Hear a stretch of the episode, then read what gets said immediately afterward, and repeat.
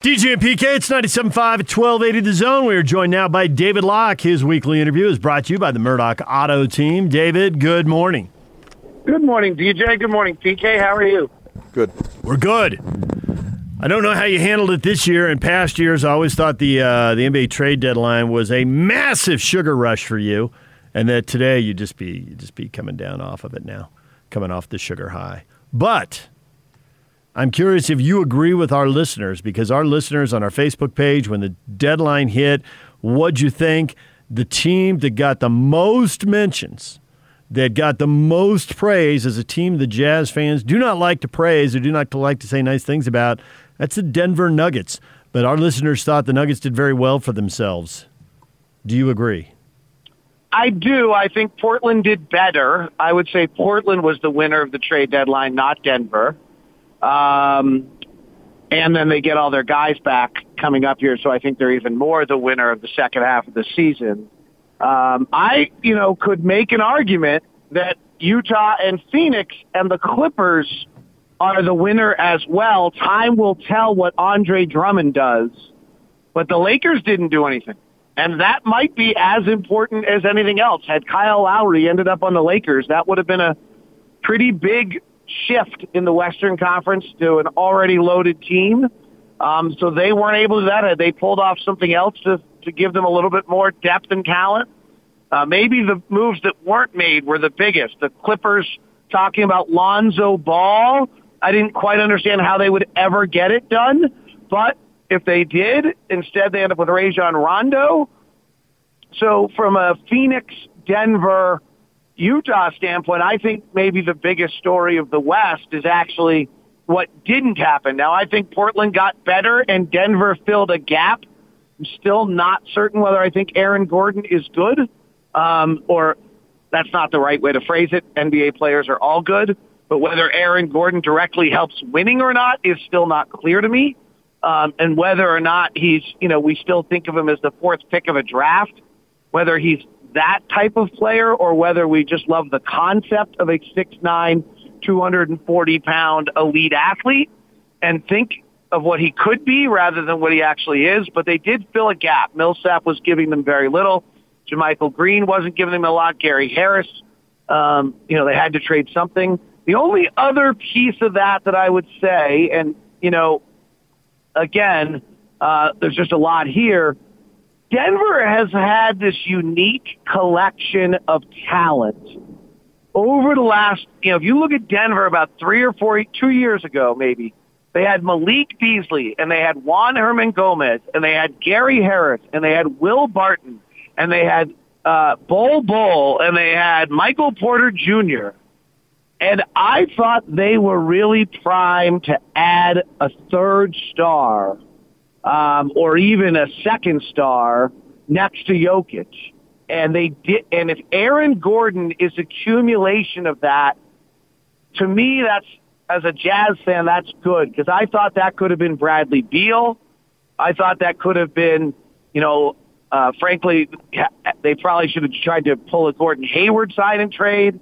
Like I just thought there was a really high quality player that without question marks that Denver could have added considering the fabulous job Tim Connelly had done in drafting talent for that team and that they end with Aaron Gordon to me is a little bit of a eh, you know, it's like it's a grilled cheese sandwich without like tomato or bacon.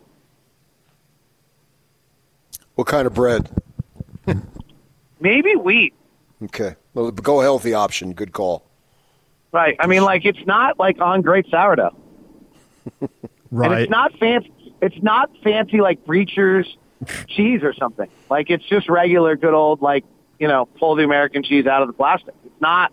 It's not like a gourmet like grilled cheese sandwich there. I mean, I, Calvin Booth is is a great guy. I covered him in Seattle. He's done a good job as a GM. I'm, I'm, and Tim Connelly's done amazing work there. I'm not I, I, you know, the world might not have lined up for them. I'm not trying to be critical of the Nuggets. I'm just looking at it from a Jazz perspective. They're really, really good. They're the most underrated team. You go to whatever betting site out there. I was on Bet Online this morning to look at it. Their odds are still like just way lower than I think they should be. I think they're every bit as legitimate a title contender as anyone else in the West. So they got better, but you know, over the last 12 to 18 months, I've looked at that roster like, oh my gosh, they're going to pull something off, and they didn't.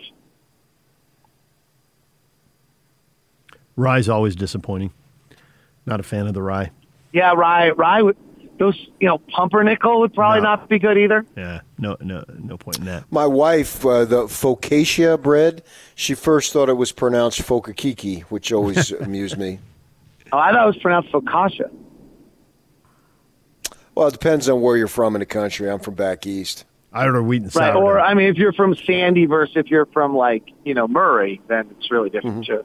Oh, drastic differences in these neighborhoods. Right. I mean, focaccia seems like a little, like, strange for a grilled cheese. I, I don't think there's anything focaccia-esque about this perform. This. I mean, I just think this is like good old, like, sourdough with, like, cheddar cheese inside. They didn't even go Swiss. Like, uh. I mean, this isn't like stopping at the Beaver Creamery on the way to St. George and getting your, like, really awesome grilled cheese. This is not what they did. I've never stopped at that place. I've seen it a million times. Is it worth stopping there? Yeah, absolutely. Become a we we do this drive quite a bit for golf, um, whether it's to Southern California, Vegas, or Yeah, St. George, and Right. um, that has become a staple. And the ice cream's really good. I have to do it not once. I've been there. surprising when we first went this summer, the mask wearing was not at an elite level. It improved as the summer went on. I will Okay. admit we walked in and left once. So I'm curious about the Clippers move. Uh, adding Rondo, how much does he have left in the tank? He did help the Lakers a little bit, but he had LeBron too. How much is he going to help the Cli- Clippers, and how much will they miss Lou Williams? How much does he have left in the tank?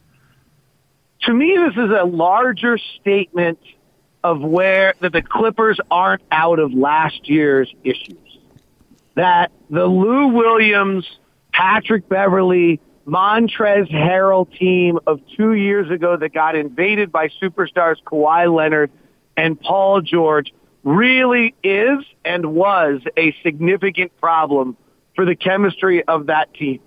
And so they let Mon- like Montrezl Harrell revealed the truth in the offseason when he said they didn't even offer me a deal. It was like, oh, well, then that's about you, not about them, because you're a pretty good player. So if they're not offering you a deal, they clearly wanted you out. And now Lou Williams goes. I think that reveals that that was a real issue that maybe was still lingering on a team that has not been particularly, um, you know, consistent or shown that kind of that special stuff they might have. So I would, I would say there might be like not trying to be like there might be real addition by subtraction there. That this is them finally clearing house of what's been problematic to them as a chemistry of a group. The second thing on that trade is it showed the, the, the obvious desperation that they just clearly don't think they have enough and that they needed some sort of ball handling. Rondo is a way better passer and ball handler and distributor than um, than Patrick Beverley, so that'll be an upgrade. But he is 36. I don't know what he has left. He somehow has shot 40% in the playoffs the last two times he's been in the playoffs. So there is the phenomena that is playoff Rondo. Will he respect Kawhi Leonard the way he respected LeBron James? Or will he respect Paul George the way he didn't respect Ray Allen? That, you know, he's a mercurial dude, and that's going to be, um, you can ask Ron Boone sometime about his Rajon Rondo run in. Like this is a, this is a guy that's not easy to get along with. So, um, it'll be interesting to see how he plays. I think Ty Lue might have been with Rondo in Boston, so he would understand him and was there the night that Davis Snapple Bottle went through the film session screen. Um, if he was Doc Rivers' assistant at the time, I'd have to look back and see if that's still true. Um, if I, I didn't, I meant to check that today and I didn't, but maybe you guys can. Um, so, you know, I think it helps them. I think it's a larger statement of that they still had things that are wrong. I don't think it's a game changer. I think Lonzo Ball would have been, I, you know, you know, Ricky Rubio could have gone there. I don't know that that like that wouldn't have put fear in my heart. Um, you know, I think George Hill would have gone there, and that's a little bit of a box of chocolates. So, you know, Rondo's probably as good a selection. Once they couldn't go get Lonzo Ball or pull off some sort of high caliber starting point guard. You mentioned winners is the Jazz. Elaborate, please. Well, I just, I mean, they're the number one seed in the West, and Kyle Lowry's not on the Lakers, and Lonzo Ball's not on the Clippers, and you're not going to get away with nobody getting better. I think Portland got a lot better. Um, the way it lines up right now, you might see Portland in the second round. I think Denver Portland will end up being a four five matchup in the second round unless Denver catches the Clippers, in which case then I guess the you know uh, or four or five first round matchup. I think Portland Portland will be in four or five. Denver might catch the Clippers, so it might be Clippers Portland in the first round with Denver Phoenix in the first round and uh, or Denver sorry in the second round. Um, so I I think you know just the sense that nobody made nobody got like that star piece. The biggest piece that moved was Nikola Vucevic. Now let's see, does LaMarcus Aldridge end up in Miami and Andre Drummond end up in New York? There's my dream scenario that we just don't add anything. Andre Drummond to the Lakers could have a little bit of an impact. Drummond's not efficient. He's really a bad offensive player, but he's huge and takes up space, and they need bodies right now. They need anything they can get um, just to help them get through this stretch, or they're going to end up playing in a play-in game. And I think the second note, um, you know, Dallas, I think, is lingering out there as a possibility for some of these buyout teams. And, you know, that gets interesting because if they get better, they force the Lakers into the play-in game by catching the Lakers, but I also think that Dallas, Dallas any defense, but, but with Luka, we just don't have anyone who can guard him, and Chris Kristaps does everything to us that we don't want to deal with as poor as he's been this year. So the Jazz trade for Matt Thomas, sharpshooter from Toronto, but Nick Nurse's coach has a quote about, yeah, he can shoot it, but he gives up too many points at the other end. He can't shoot enough to make up for all of that. Does that change with the Rudy Gobert behind him?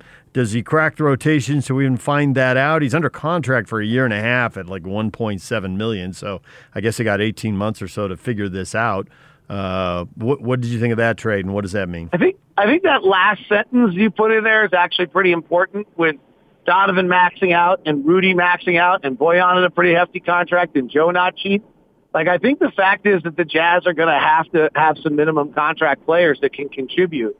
Matt Thomas has an elite level skill. He can move. He can shoot on the move, and he can shoot standing still at a very high level. Now we don't run a lot of the Wayne Ellington, J.J. Redick type Kyle Korver loop plays, but maybe we will for him.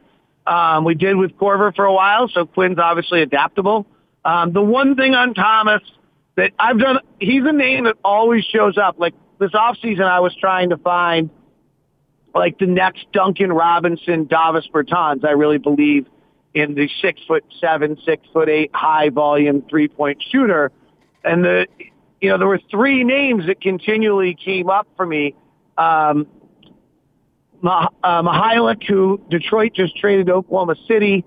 Bojan Bogdanovic, interestingly, I think we could actually start to think about him a little differently in that sense.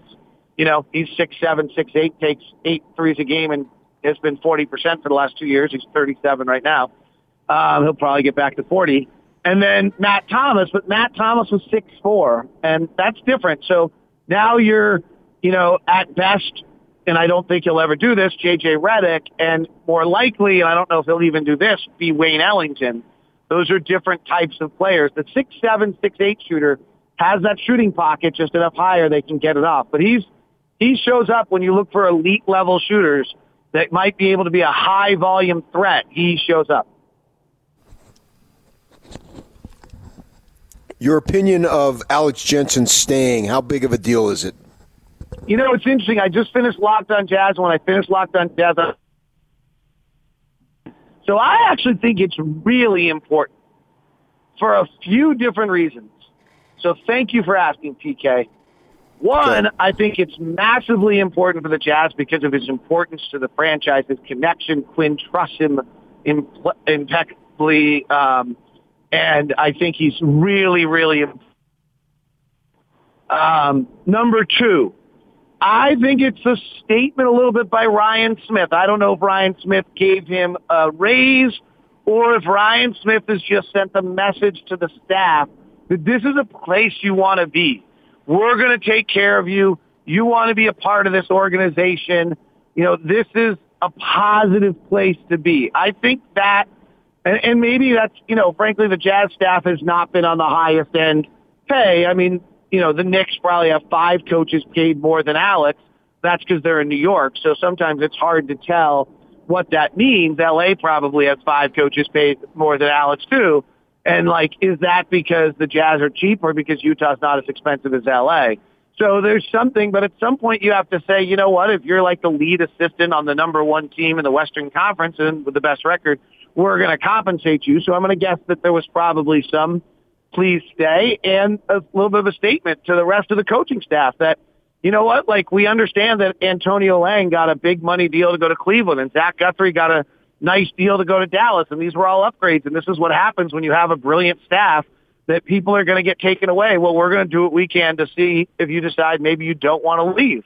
So I, I think this is all part of kind of Ryan Smith, these little subtle, they're not subtle, frankly, and they're not little. These big things Ryan Smith is doing, Jordan Clarkson returning, Rudy re-signing, Alex Jensen staying. Like it's beginning to be a pattern of behavior that in Salt Lake City, Utah, we're building a place people want to be and and want to take part. And, and Ryan Smith talks about trying to do this from a business standpoint. If still, you know, quite frankly, if Silicon Slopes is going to become Silicon Valley Junior or even Silicon Valley Senior, the they we have to overcome a lot of perceptions and realities, not just perceptions. I think that's one of our larger flaws as a state. We just call them perceptions. They're realities about what we don't have here, and so how we're going to bring and be able to recruit from a business standpoint the full ledger and full roster of potential employees for these great companies we're building so we can be the best in the world. And the Jazz are the same thing. How do you get it so that you can recruit the best coaches, the best front office people, the best staff members to the organization, and the best players that you're not suddenly choosing from a small percentage because people don't want to come to Utah. So that's a small, that's, you know, it's a, it's a bigger image issue for Utah, but this is part of it. And the fact that Alex didn't take a head coaching job at his alma mater, I think is significant. Are the Jazz going to go 3 0 against the Grizzlies, or are they going to no drop chance. one? No chance, right? If you go 3 0 against the Grizzlies, it's another one of those wow moments.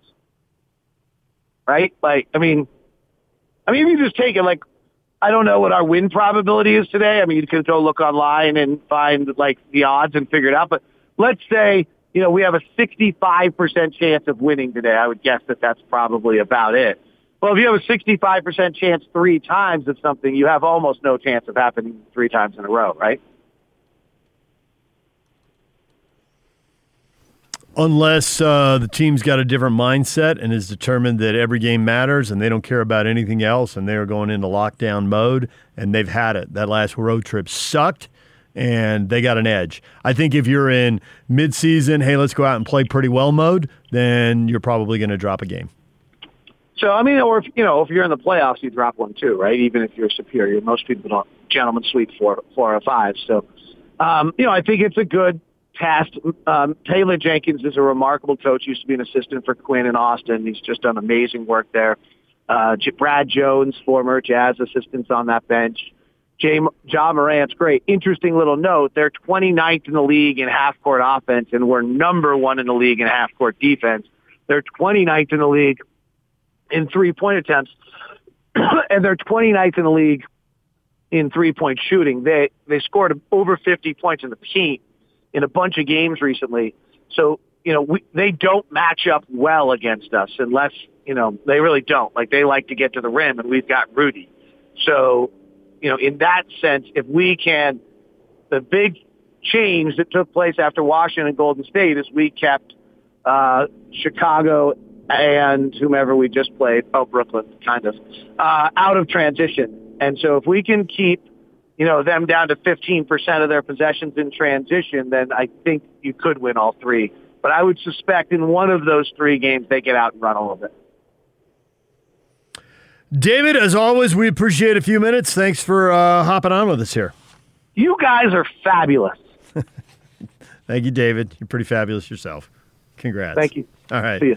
Bye. David Locke's weekly interview brought to you by the Murdoch Auto Team. DJ and PK, it's 97.5 and 1280 The Zone.